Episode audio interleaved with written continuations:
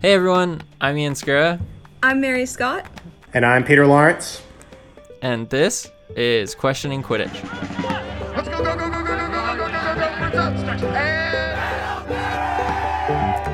What started out as my own personal journey to learn about the Quidditch community has evolved into a broader effort to hear from voices and create thought-provoking questions to examine the sport that we love.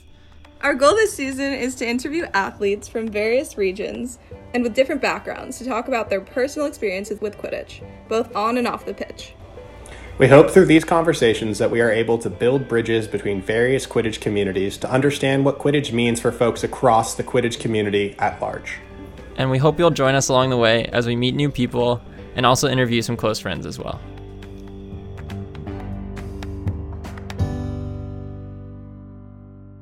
This week, we talked to the amazing Natasha Sidor, a member of the leadership team of the New York Quidditch Club, also known as the Nocturnes. Before helping to found the Nocturnes, she was part of the Warriors and the Rogues.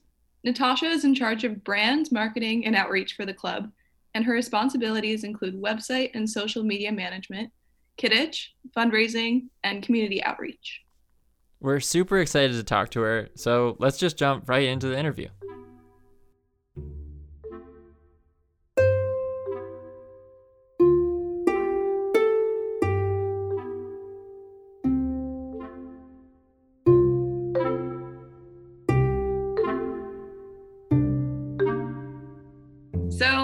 Our first question is just, how did you get started playing Quidditch, and specifically what was it like joining post-college?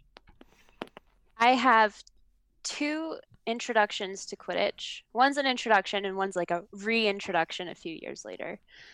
My first introduction to Quidditch was in high school. I believe it was 2010, so I was a junior, having fun with life with junior things, whatever they do. And our student council decided to put on an event of playing Quidditch. So I heard this on the loudspeaker at school, and I'm like, wow, that sounds fun. I love Harry Potter. You know, I play soccer. I'm gonna kick these nerds' butts. So I formed a team, and we only had enough people for, I think it was 4 teams, and it was just maybe 10 or 15 people on a team, and then you rotate it in on the field. Because we were blue, we were Ravenclaw.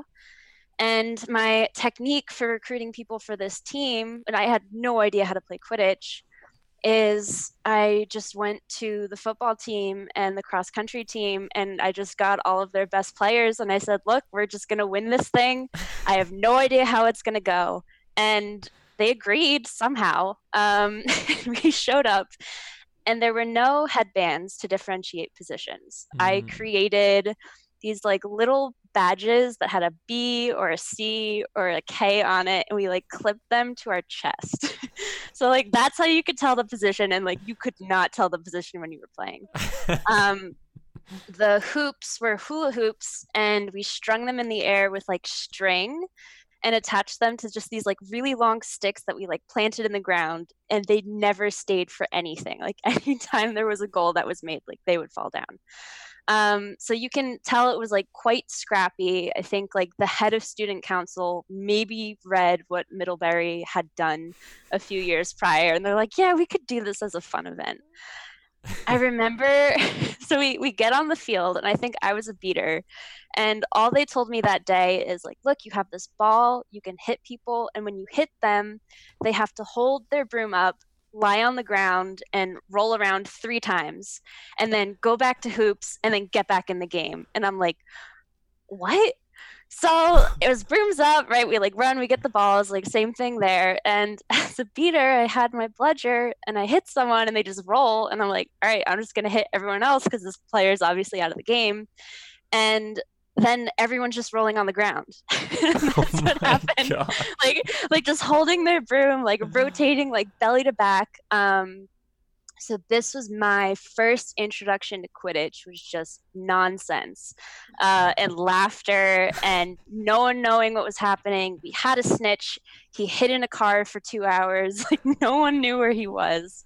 For 2 hours. For 2 hours. Everyone's where is this? We want to end the game. No one understands what's happening. So y'all didn't end the game. You just kept on playing? No, we kept. All right, so, all right, hold on. Hold up. I'm remembering now. This is a very long time ago. 10 years. That's crazy. All right. So after the rolling on the ground of the first game was obviously a terrible idea, someone made the suggestion, like, you know, in wiffle football where like you hit it and then I don't know, like you put your head on the baseball bat and you spin around. Yeah. So like, okay, we'll do that when you get hit by the bludger, which didn't help because then everyone got dizzy and no one could run. I think someone broke a collarbone that day somehow, which was very tragic. And this event never occurred at our high school again. But Team Ravenclaw, you know, me with just the football team and cross country, we won. It's a victory in the books. So long story, my introduction to Quidditch was that. And then I refound it in 2015, where I went to a New Jersey summer pickup and I got there and I'm like, this is not what I thought Quidditch was. Like, where's the rolling around? You know, where's like, where's the little badges? They weren't there. And that's where I actually met Christian Barnes for the first time. He, as Christian Barnes does, sat me down. It's like, hi, I'm Christian Barnes. So nice to meet you. Have you played Quidditch before? No, let me tell you how. Yeah. So he explained the rules of the game to me. I still didn't understand that you could go like past the hoops and go behind because I played soccer. Yeah. So I would like run and then stop. Everyone's like, what are you doing? I'm like, I can't go behind the hoops. Yeah. They're like, no, you can. So once I learned that, like I'm taking all these crazy angle shots and they're going in. I played chaser based on my, you know, previous poor beater experience in high school.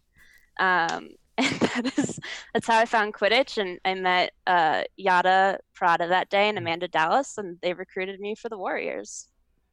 Wow. End's awesome. Tale. How did you... Yeah, that's an incredible story. Yeah. Like, wow. Fiend.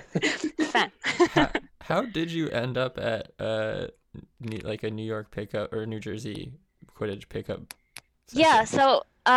This was 2015. I had just graduated college, and when I was in college, I ran this sketch comedy group called Rutgers Night Live, like Saturday Night Live, and we had musical guests, and the musical guests for one of our shows included Phil Kane, who led up the Rutgers Quidditch team. Mm-hmm. So I remember like being backstage and having like Phil talk about Quidditch, and I'm like, what is this? I remember this, like this was a thing, and I'm like, yeah, it's probably still nerdy, like not as fun. And then I was invited to a pickup to learn how to play, and that's how I got there. So I wasn't in college, but it was like through a college connection that brought me to Quidditch, and it was in New Brunswick, so I was like used to that, my old stomping grounds and stuff. Awesome. As someone who joined Quidditch post-collegiately, have you experienced any, like, have people, like, made assumptions that you played in college, or do you have any recommendations for folks who, like, didn't play in college but find the sport and are interested in, like, engaging in the community? Everyone assumes I played at Rutgers. And even the Rutgers Quidditch team at a point, they're like, yeah, Natasha. And I'm like, who are you? Okay, sure. I went with it. I supported them at every tournament because I'm like, yeah, you're my alma mater. I never liked the football team, but sure, Quidditch. It was quite a different experience joining straight into club. I feel like everyone... especially in that year, like you have a lot of people who've been with the sport for such a long time. So me joining it was kind of like just being inserted into a community that you had no idea what was happening. Like you have the player level, the tournament level, and then you have like the social level as well, where somehow everyone in the country knows each other. And you're like, how does someone from New York knows someone in California, but they know people in Canada, like all this stuff. It was so interconnected. Yep. And I remember my first few months in the sport, I was just trying to get used to how it worked because it wasn't like anything I had experienced before. And that's something with Nocturnes Quidditch, which I'm sure we'll speak about, is as we were going into this team, one of the things I brought to the table with leadership is, you know, the introduction post-college, you know, whether it's adult players or players who have not had the opportunity to go to college or, you know, later in life, all these things, like what are the entry points and how can we make club the beginning of a Quidditch journey and not the end of the journey? So it's like, it was a little, I feel like my experience, like I was just hit full storm and it was completely overwhelming, like a complex rule book, complex like team dynamic, complex social dynamic. So, you know, I've tried to address that in like later years. So more people have like an easy onboarding experience, if we use that term, to Quidditch. Mm-hmm. But yeah, wow, it was a shock what this community is or was at the time. So quickly tracing. So you said you got recruited for the Warriors. What's a quick like summary of Quidditch teams, clubs journey up to this point? Yeah. 2015 to 2019, I was part of the Warriors program. So I believe 3 years with Warriors, 1 year with Rogues. Minimal involvement, let me tell you. I went to one regional tournament in that time. I went to one World Cup as a spectator. I went to some practices. I went to all of the social events. I actually lived with Yada and Dallas for 3 years. They became my roommates. So I was just fully immersed in all things Quidditch, on and off the pitch. But and then I did Rogues that last year, so 2018 to 2019. I remember, like, I do so many things outside of Quidditch that, like, those couple year periods when I was introduced to it, it's like, okay, this is really fun to play sometimes, but, you know, I'm in a musical for this entire month, or I'm filming a production here, or this or that, or concert. So it was like all of my weekend activities were like, you know, roll the dice and which one is scheduled first. And after my experience with Rogues in 2019 is when I formed Nocturnes with Tyler Walker and Christian Barnes. And how that conversation began is Christian and I were on Rogues together.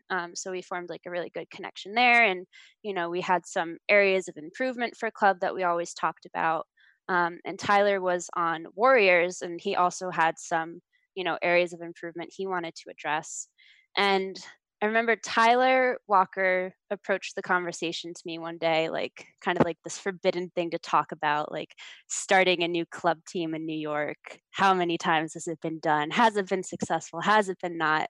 So it's kind of those like, you know, like nudge, nudge, like, hey, how do you feel about starting a new team? And I'm like, I don't know, what's the proposition? Because I'm not, you know, my schedule is not really for Quidditch. And the conversation went from there about how we wanted to form the team. And I think we both agreed we're like, Christian has to be involved. Like Christian knows everyone. He knows what's good. He knows what's bad. And the three of us just had a very long talk on a ride to, I think it was a fantasy tournament in Rochester that we all went to. So like that entire car ride, we're like, all right, you know, we want a Harry Potter name. Like we like owls. Let's make up this word Nocturnes. Like, boom, that's the name. And then we decided on our tenants and a few things that we really wanted to include in the team was one, like, without a doubt, this is for casual and competitive players. So kind of addressing those pain points that I experienced my first few years in Quidditch were like, it wasn't my entire life. I really enjoyed the sport. I enjoyed the people, but I didn't enjoy the commitment level. So we wanted to make sure that anyone in New York, especially as we're trying to grow past college, like we still have, you know, post-college players, past traditional club players, and really open it up to the community. So we wanted to address that kind of like outreach, so casual and competitive. One of our tenets also is education, so really teaching our community how to play the sport. And this goes towards college, club, and expanded community players as well. So we live in, you know, one of the largest cities in the world. Why is Quidditch not a bigger thing in New York City? Mm-hmm. And, you know, one of the things in our first years, we had 98 players involved throughout our first season. And it was like nearly 40, I think it was like maybe 38 who were on our competitive team. And then the rest were people from New York City, you know, that just saw Quidditch or saw our website, newyorkquidditch.com, plug, and found us at practice and wanted to join for a practice or a tournament or a social event. So I thought that was amazing in our first year. And we, you know, we're able to teach all the players, not just leadership, but, you know, our casual and competitive players as well. So education, outreach. And then the third tenet that we had is accessibility. So I think accessibility is a big topic in Quidditch. I've always been vocal that I think college is like a really big barrier right now for people to get involved. I think it kind of works against the funnel. Like we have college as our base and then club, and then you go, and then you're at the top of the funnel and there's nothing left to do. So I wanted to make sure that we always had that expanded where, you know, college is like, it's tiny at the bottom, but your involvement only gets bigger over time. So we wanted to make sure that there were no financial barriers for getting involved with our team. And we were able to eliminate team dues through some of our volunteer and outreach things that we did. And then also working with the community. I remember before quarantine hit, we were working with a neurodiverse theater company to develop like a specific Quidditch program for them and for, you know, their actors or anyone involved. So like a much different scope of Quidditch. Like we're not just a team that was going to show up, play at tournaments, be uber competitive. Like it was much more of a kind of lifestyle and a choose your own adventure. So all of this occurred during that car ride up to Rochester. We played Quidditch with new people. We had fun. And then we just started promoting Nocturnes, and we had so much interest and a really fantastic first season filled with a lot of friendship and a lot of fun. Gotcha. Wow. Who designed, you mentioned the website. Sorry. Who designed the website and uniforms? Because I have to say, fantastic website, fantastic uniforms. Yeah. Thank you. So the website is me, with a lot of input, of course, from like all of our players. I always like to share things out for edits. But that was me on the website. I really wanted to make sure that we had one. Especially the name newyorkquidditch.com, because I'm like, all right, this is going to help us grow. And it did. Like we had so many people contacting us, you know, whether it was parents looking to host a Quidditch birthday party, or people who saw us in the park, to people who found us on Google as a, you know, alternative fitness program. So that was great. And then our uniforms, I also designed with A-Line Apparel. So I was able to send them all of our logo designs, all of the ideas that we had, and then send it over to A-Line, which Christian Barnes had previously worked on while he was on the Macaulay team. And they made it. And I always wanted everything to be sleek because I manage all of our social, I do our website, like all of our events, and I wanted it to be like sleek and minimal. So I would have less effort, and it would take me like 5 minutes a day to do like any promotion or any of this. And I think A-Line did a really great job with our uniforms, and people fought me on having white uniforms. I know they get dirty, but you know, they washed really well. I made sure to ask that when we were designing them. But thank you for the compliment. Yeah, they're awesome. Like just get a little bleach pen and like they're fine. Like they'll be exactly. Good. They'll be good. It was so funny. When we went to regionals this past season, you know, pristine white uniforms, never worn. And I remember during our first game, all of our players were so hesitant to get them dirty for the first time. You know, like bludge are coming at me, like dodge, or, you know, I'm not going to make that tackle. And I remember we had to have a talk with some of them, like, look, it's okay. Like, we want you to have fun, not worry about getting your uniforms dirty. You know, anyone listening who wants white uniforms, just know, like, it's a little bit of a battle internally and externally, but they look really nice in the photos. So maybe it's worth it. Awesome. So you said you were kind of a big part of the community outreach involved with Nocturnes, and you talked about some of the things you were able to do, and I was just curious, like, what tactics, I mean, you said getting the website up and running, but what other tactics you kind of took as a team to draw that attention and kind of get that community engagement beyond just normal practices with players that would have already known what Quidditch was? The website was a big one. The second biggest one were our in-person tactics. Every practice that we had, which was in New York City, at East River Park or Prospect Park, we had this massive beach flag that said New York Quidditch Club with our cute little, you know, grumpy owl boy, and the handle to our, all of our social media, which is, you know, at NY Nocturnes. And I think by simply indicating to the public, because New York City is an area that's populated with so many people, and at every practice, everyone walks by, they take photos, they ask us what Quidditch is. So I wanted to kind of capitalize on that traffic, and just by telling people, like, in this name, like, this is Quidditch, we had so much engagement with these, you know, traditional, like, passerbys, that to the extent, like, the first practice that we, you know, featured this beach flag at, I got a message on, like, Instagram, like, within that hour, of someone like, hey, I passed by, can I join next week for your practice? Like, you know, I'm running to something else. And I'm like, it worked. And I showed everyone on the team. I, like, ran around the field. I'm like, look at this message. And they're like, Natasha, it's only one. And I'm like, that's all I needed. But that was, I think, you know, for teams listening, just especially if in your, like, a really populated park area, or if you're not, you know, try to practice someplace where there are a lot of people, or, you know, that are around, and just indicating to them that, like, yes, this is Quidditch, here's how you can get involved, is really great. And then another layer onto that, we had some, like, cute swag, like, we had these cute little buttons and stickers, and everyone on the team knew, because, you know, we're practicing at different times, people are taking water breaks, like, or sitting down, that if anyone approached, all of our players could, you know, go up to that person, talk to them about the team, talk to them about Quidditch. And then I had this little bag of swag that everyone would just grab and then give the new person. So it wasn't like, you know, it was one person's job to do outreach. It was definitely an entire effort from our team. Mm-hmm. And I think just having everyone so committed to growing the sport, not just growing the team, but, like, growing the Quidditch presence in New York City. And, you know, it was really nice having everyone believe in that. But I think too, like, that was another great kind of, like, in-person tactic that we had. So again, like, the website, we had our in-person tactics with the flag.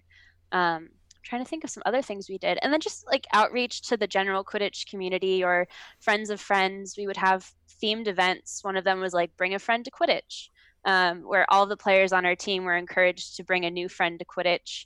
And the practice was, you know, intro to Quidditch themed with, like, fun partner games. So I think even, like, changing up your tactic to just use your own inner circle. I got some of my cousins to go, like, some spectated, some played, and all in all, everyone loved the experience. So I think just having, like, a different approach to your recruiting tactics, like, it's not just putting up a sign, it's not just putting something out on Facebook to the existing Quidditch community. It's getting a little more creative and creating something more sticky and interesting for people to get involved with. Awesome. Yeah, little side story. I remember, like, last summer I was considering going to, like, one of your practices, but it, like, didn't quite line up with my school schedule. But I was like, you guys were giving out your, like, grumpy owl stickers, and I'm like, oh, I want one of those. Those are so cool. Like, I should go to this. We actually, I just created a new grumpy owl sticker. You've probably seen it on our social. It's like grumpy owl boy on the broom, but I made that into a sticker, and I will send you one, like, even though you can't go, like, you can still be part of the owl fam. Yeah, grumpy owl boy was the best choice I ever made with that logo. My friend Susie Fusco helped me design it, and she's like, is it too grumpy? And I'm like, nah, it's perfect. So cute. Let's see. Our next question is, so I think we kind of got into this a little bit, but do you think that your experience joining Quidditch, like, post-college has helped to motivate, like, you and the Nocturnes to recruit players from sources other than college grads?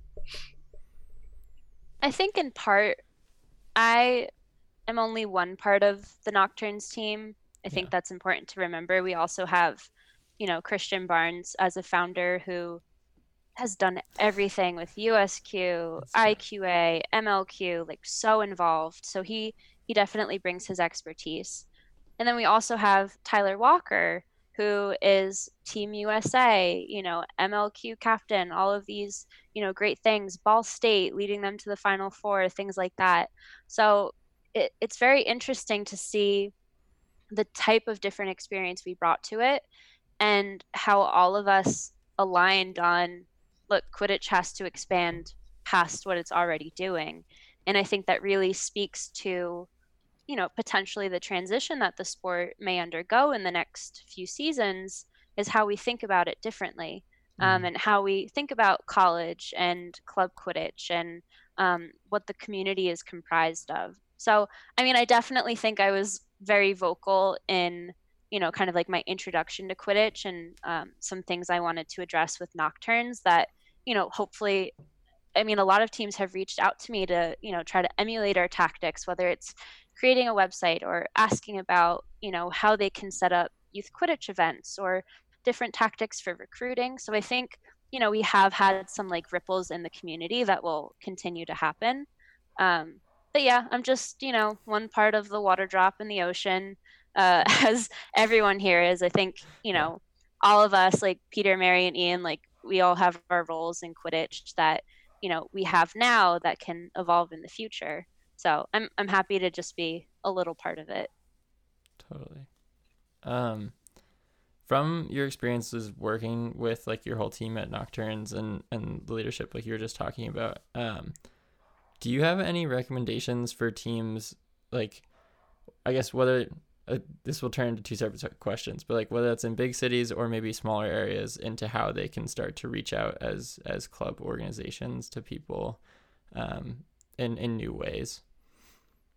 I think big cities can follow some of the tactics that we've already spoken about. Yeah. You know, just utilizing the sheer size, whether it's LA, Chicago, you know, Austin, like just naming things off the top of my head, but like use that city mass to your advantage, because there are so many different, you know, living and thriving communities in there. And Quidditch is just so fun. Like every new person I've seen play Quidditch, like I've never seen them miserable. I see them laughing. I see them like a little shy to hold a broom. I see them, you know, fumbling with the ball, but like all in all, it's a really fun time. And I think kind of like using that positive experience and spreading that like helps in big cities. In smaller cities, and I've had this conversation with a few people who have reached out from other teams across the country about Nocturnes tactics. You do have to approach it a little bit differently, especially if you're starting a new team from scratch. And that new team from scratch, I think it's important to note, like, what are the benefits towards the players? You know, is that giving them a community to interact with? Is it friends? Is it physical activity? Like, what are the types of tenets of like this product? Because essentially that's what a team is to the players. And then in that, like how the players and the product and the team interact with the community. I think the easiest place to start is just, again, using that inner circle of people and just being, you know, someone who is just a go-getter and like, look, this team is starting no matter what, whether it's you and another person, like that's more than just you. We've already accomplished something, like pat on the back, woohoo, one more person to Quidditch. And then you continue to build it from there. But yeah, I have never been in a small city my whole life. I imagine that starting a Quidditch team must be really hard. But I think if you know, have the right passion and drive to do it, you just start with one person and you get another person and, you know, one day you'll be able to compete, or, you know, maybe you plan a road trip to a fantasy tournament where you meet other Quidditch players. Who knows? There's a lot of ways that you can make it fun until, you know, you build that substantial 20, 30 person team where you can start, you know, interacting more with the US Quidditch community. Yeah. So I guess what goals do you and like the Nocturnes in general have moving forward, both in terms of playing, outreach, and recruitment? If it wasn't quarantine, Fair. Which it is, right. Asterisk, so it wasn't quarantine. I do think this year will significantly change the sport. I don't know to what extent yet, but it will become very different. What our plans were for this year: one, we were going to add one or two potential teams to New York Quidditch Club. So a little explanation. So our official name is New York Quidditch Club, but we're the New York Nocturnes. Mm-hmm. And I wanted to create this because New York Quidditch Club was never supposed to be one team. It's supposed to be 100 teams, you know, in the future, like 20 years from now, like it'll, you know, help, you know, manage or execute all of these different teams in New York City. There'll be a Brooklyn team, Queens team, like Manhattan, you name it. Mm-hmm. So that was always the goal for New York Quidditch Club, is to make it scalable. And I think just in our first year, we had almost 100 people. And it was really overwhelming at a point, especially for our competitive team who reached 40 people. We're like, we don't want to cut anyone from World Cup. We don't want to cut anyone from tournaments. So how can we make sure that, you know, we're giving back to our players and they're having this experience? So we were going to form an additional team for sure, maybe two additional teams, not as a B team, just as another team, which I think would have been a very different concept for the Quidditch community as well. Because the typical format right now for club teams is if you grow to another point, you have your A team, you know, the superstars, and then you have your B team, everyone else. And when I was on Rogues, that was one of the pain points that I had. I definitely think the Rogues program will grow since I was on it. But, you know, Rogues was treated more as like an afterthought in the Warriors program, by even the sheer name of it being a Warriors program. So with New York Quidditch Club, you know, we would have Nocturnes, we would have Team X, Team Y under that. So that was something that was going to happen this year. Another thing that was going to happen this year with our asterisk quarantine theme is the introduction, name pending, because I didn't feel like thinking about it this summer, of like these mega practice concepts. And they would occur in New York City once a month. And we would try to get as many local teams involved. You know, Nocturnes, Dragons would have had involvement, some of the other teams in the area, and make it just a massive fantasy tournament once a month and promote it to New York City and get so many new people. Because whenever we practiced with another team, like people would watch, people would want to contribute, people would spectate.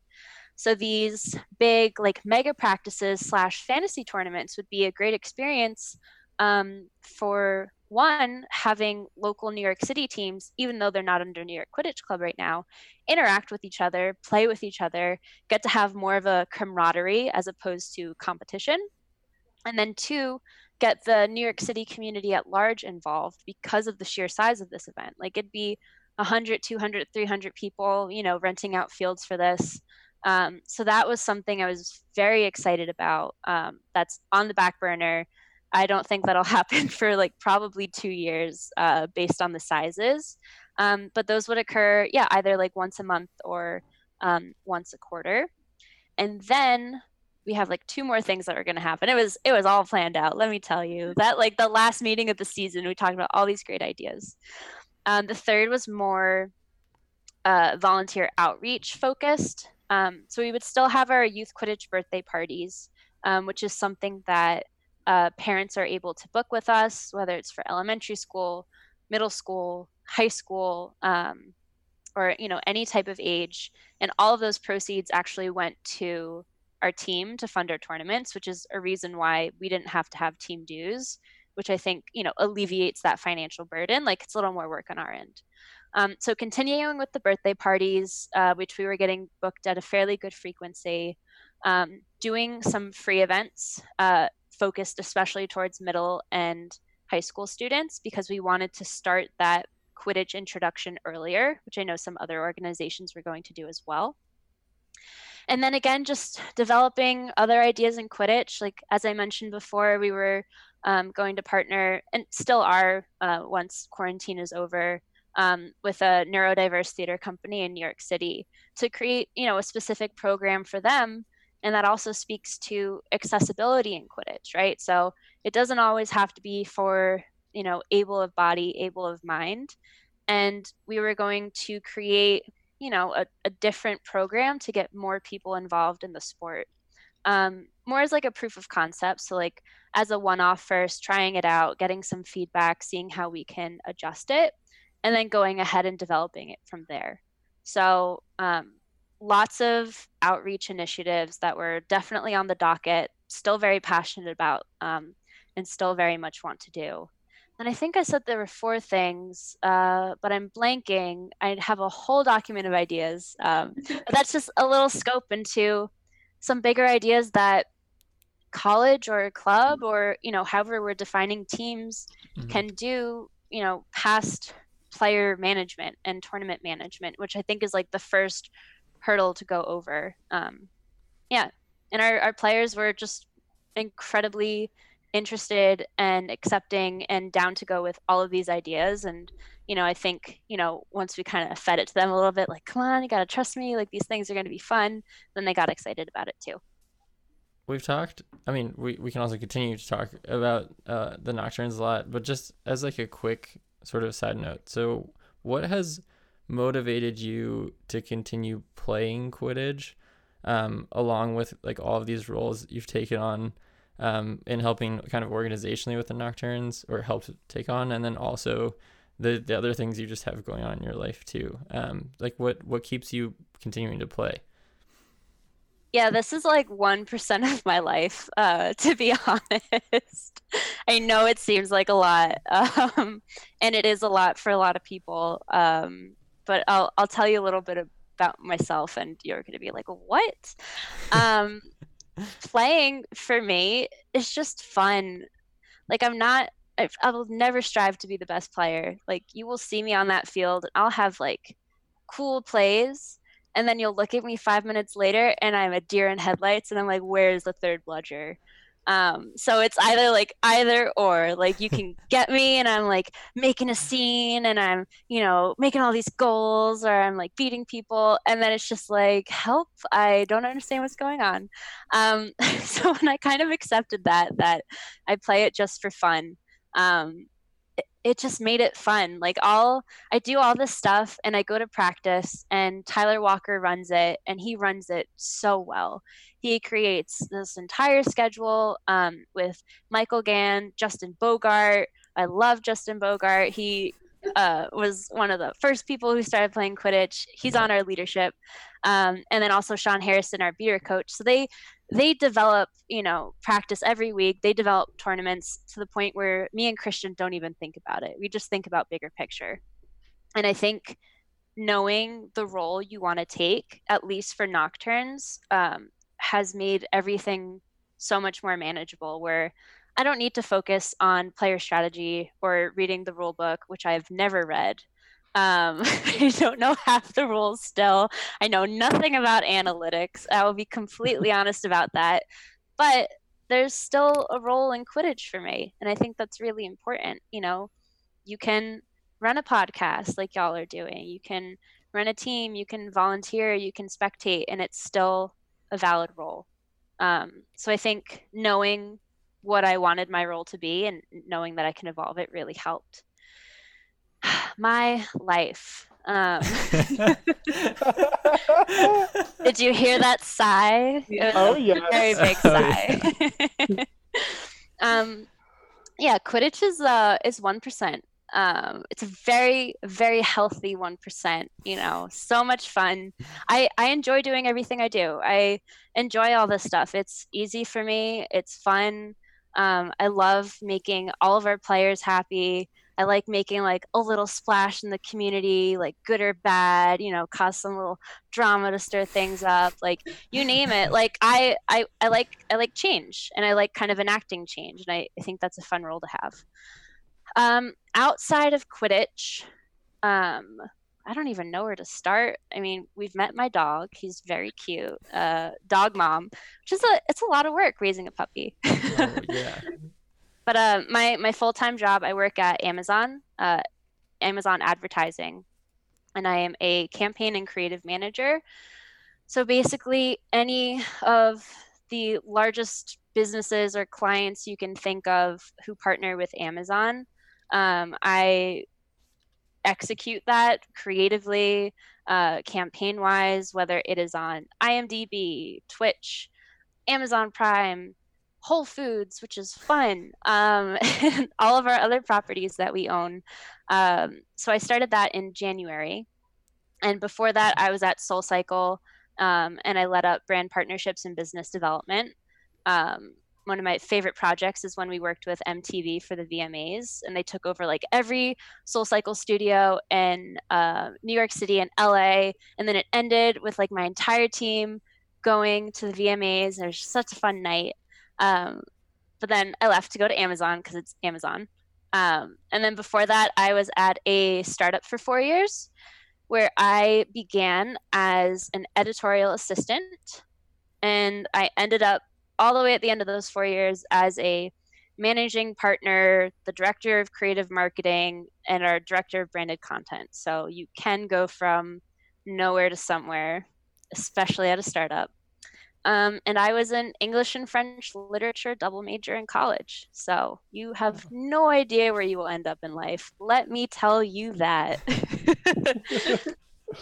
So my career is a very big part of my life. I'm doing a big career move next year that I'm really excited about. So that takes up maybe like 50%. So now we're at like 51. We're at 51% of my life right now. Let me tell you about the 49%. So the other 49% goes to theater. So I'm a theater producer and a theater actress.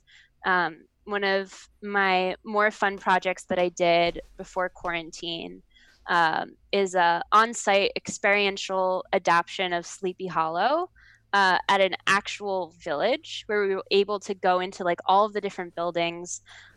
So me as the producer and with our director, we developed a really fun script and we gave it to our actors, and we had this whole show for the month, and that was really fun.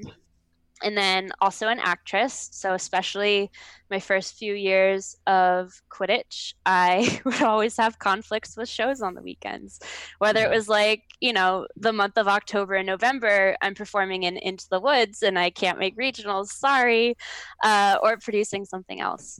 So theater is a big part.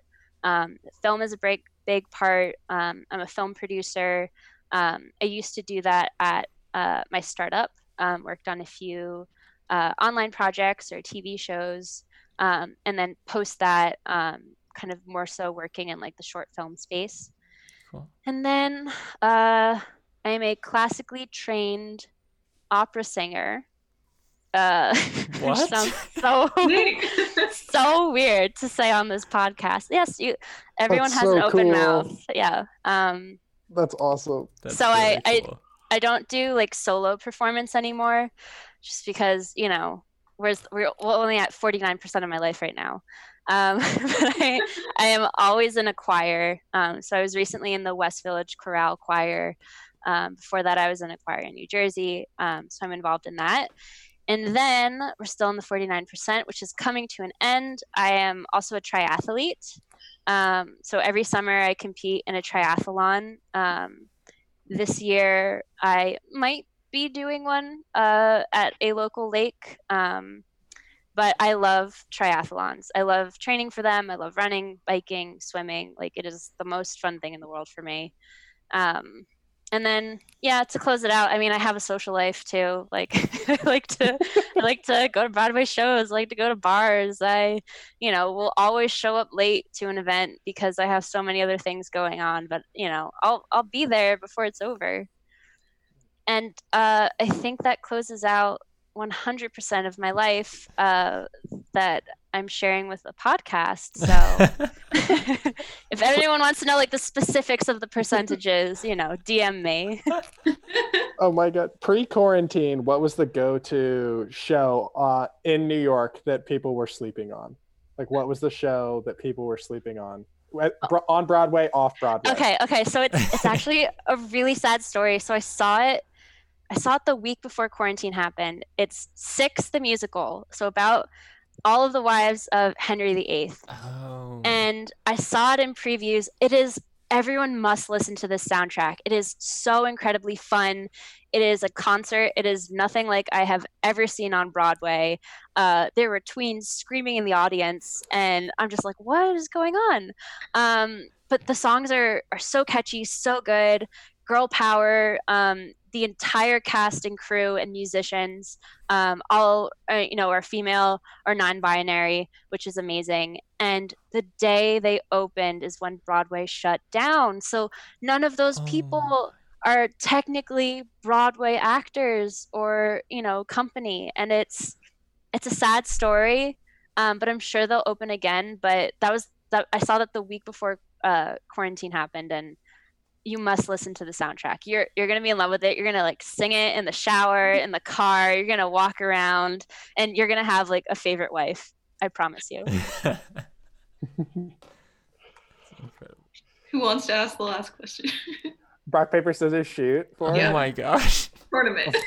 Yes. Yeah. Natasha, if you win, you have to ask yourself the question. I'm going to ask it. Okay, ready? Okay, ready? All rock, paper. Wait, are we all going? We have to go at the same time. We do. Right. Okay. Wait, is it rocks, paper, scissors, shoot, or and shoot? Super good question. I don't know. I have to think through what I was gonna say. I ain't losing this, so I gotta know. It's just rock, paper, scissors, shoot, and then shoot. Okay. No and. Okay. I'm scared. All right, I'm ready. Okay.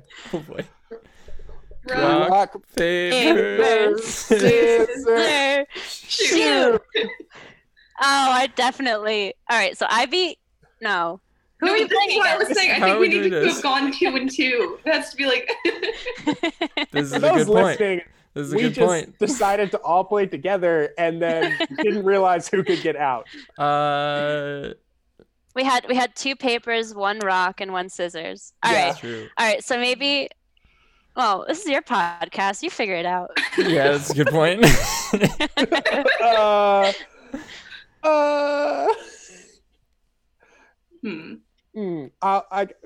Peter, go. Peter, go. Okay, it gets to. Oh, you want me to say it? Yeah. I thought he was, okay, cool. So you lost. I lost. For those listening, I lost, and I thus have been cursed with asking this question. It's not a curse. You're gonna get a fat tire. I'm still thinking about Tarrytown. Like, of course, curses are on my mind. So, who is someone or someones who inspire you within the Quidditch community in any capacity, and whether that is a player, or as an administrator, as a coach, any of those things? I guess I'm also gonna add to this and say not Christian or Tyler, who you've gotten to talk about a lot already, who are fantastic members of the Quidditch community. I'm curious to hear. I was 100% gonna throw their names out again. I love both of them. I'm not trying to discredit either of them at all. There have been this summer so many new voices for the first time in all of the forums, and I'm gonna cop out and say I admire all of those people, because it is so hard to get your voice out in a community that doesn't mean to suppress it, but it does a little bit. So anyone with a new podcast or a new initiative or a new team or a new idea, especially everything going on this summer with COVID, with Black Lives Matter, with a lot of the tumult that our country is experiencing, and like having people in this relatively small community like try to do something about it, I think that's really admirable. So my answer would be just collectively, like I can't even begin to name all the people like who've made an effort, especially this year. And I think it's so important to do that and to kind of like reclaim the voices in Quidditch, because in my mind, Quidditch was very scrappy at the beginning, all these people kind of creating something new, and you build it and you build it, and you have USQ and you have MLQ, and all of those voices like continue to get elevated into where it's something that is kind of established. I think there's still room to go, but it doesn't give the same opportunity for new and emerging college players that we have now to build something. And I think that's been a lot of like the strife that's occurred between college and club, is that, these older voices, or if we term them like club voices, have been running the scene. But, when did college get to establish like how to run tournaments or how to volunteer, or, what types of initiatives we should be having? So I think especially like those voices kind of like reclaiming the Quidditch identity and being like, it is for everyone. Like, it is for all of us to contribute to with a podcast or with a team. And we kind of work within this entity, which maybe this is not really a business yet, but it's more of a sport of the people right now. But it's also made everyone aware of like how they can contribute. It's given us time. People aren't focusing right now on winning tournaments or recruiting. They're focusing on how can they contribute to this community when they can't physically be there. And that's why I think like we don't know what Quidditch is going to be, but there's been 10 times the effort into the community aspect this year than I've seen since I've been involved. I can't speak for the entirety of Quidditch, but I've just seen so many new things and so many new ideas and conversations that are occurring. So I think it's given us a little bit of a gift where we can transition and evolve the sport into something else that probably wouldn't have happened if, you know, everyone wasn't inside and at home or twiddling thumbs, being scared to go outside, you know, terrified they're going to get sick or are sick. So yeah, and especially for you, like you have this great podcast and, you know, you're contributing in different ways and sharing your opinions and learning about others. And that's really like, not to get emotional, like that's what it is to live the human experience, right? Is to share and to learn and to grow. And I think that's amazing.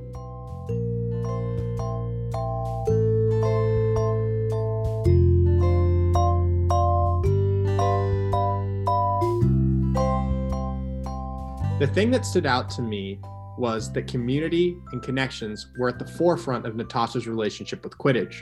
For her, it was the people in this community that has kept her connected to it. Building these types of connections is why I was interested in joining the podcast. So it is fantastic to hear that someone making significant strides in the Quidditch community has placed a personal emphasis on community and connection. I appreciated Natasha's point about making a space for people who want to play Quidditch but don't want it to be their entire life. I agree that it can be overwhelming to be a new player in the sport when everyone seems to know all about different players all over the US. While I think that's something that some people really enjoy about the sport, I also think it's important to have a space in higher level Quidditch for people who don't prioritize that. Yet another aspect that stood out to me about Natasha's interview was talking about how inspired she was by people who have invested more time into building Quidditch conversations and media in the past 5 months to grow the sport in new ways while we're all stuck at home. I definitely share this sentiment and am continually impressed by the number of new voices I see engaged with the Quidditch community that continue to pop up and fill their own unique spaces in the community. So I hope that new voices continue to do so. Thanks everyone who tuned in to our 5th episode of season 2, and thanks Natasha for joining us. Special thanks as always to our editors Matt and Abe who help put together this podcast, and also thanks to Sam and Paul for designing all of our updated logos and images for this season. Thanks again for listening, and we'll catch you all again next time on Questioning Quidditch.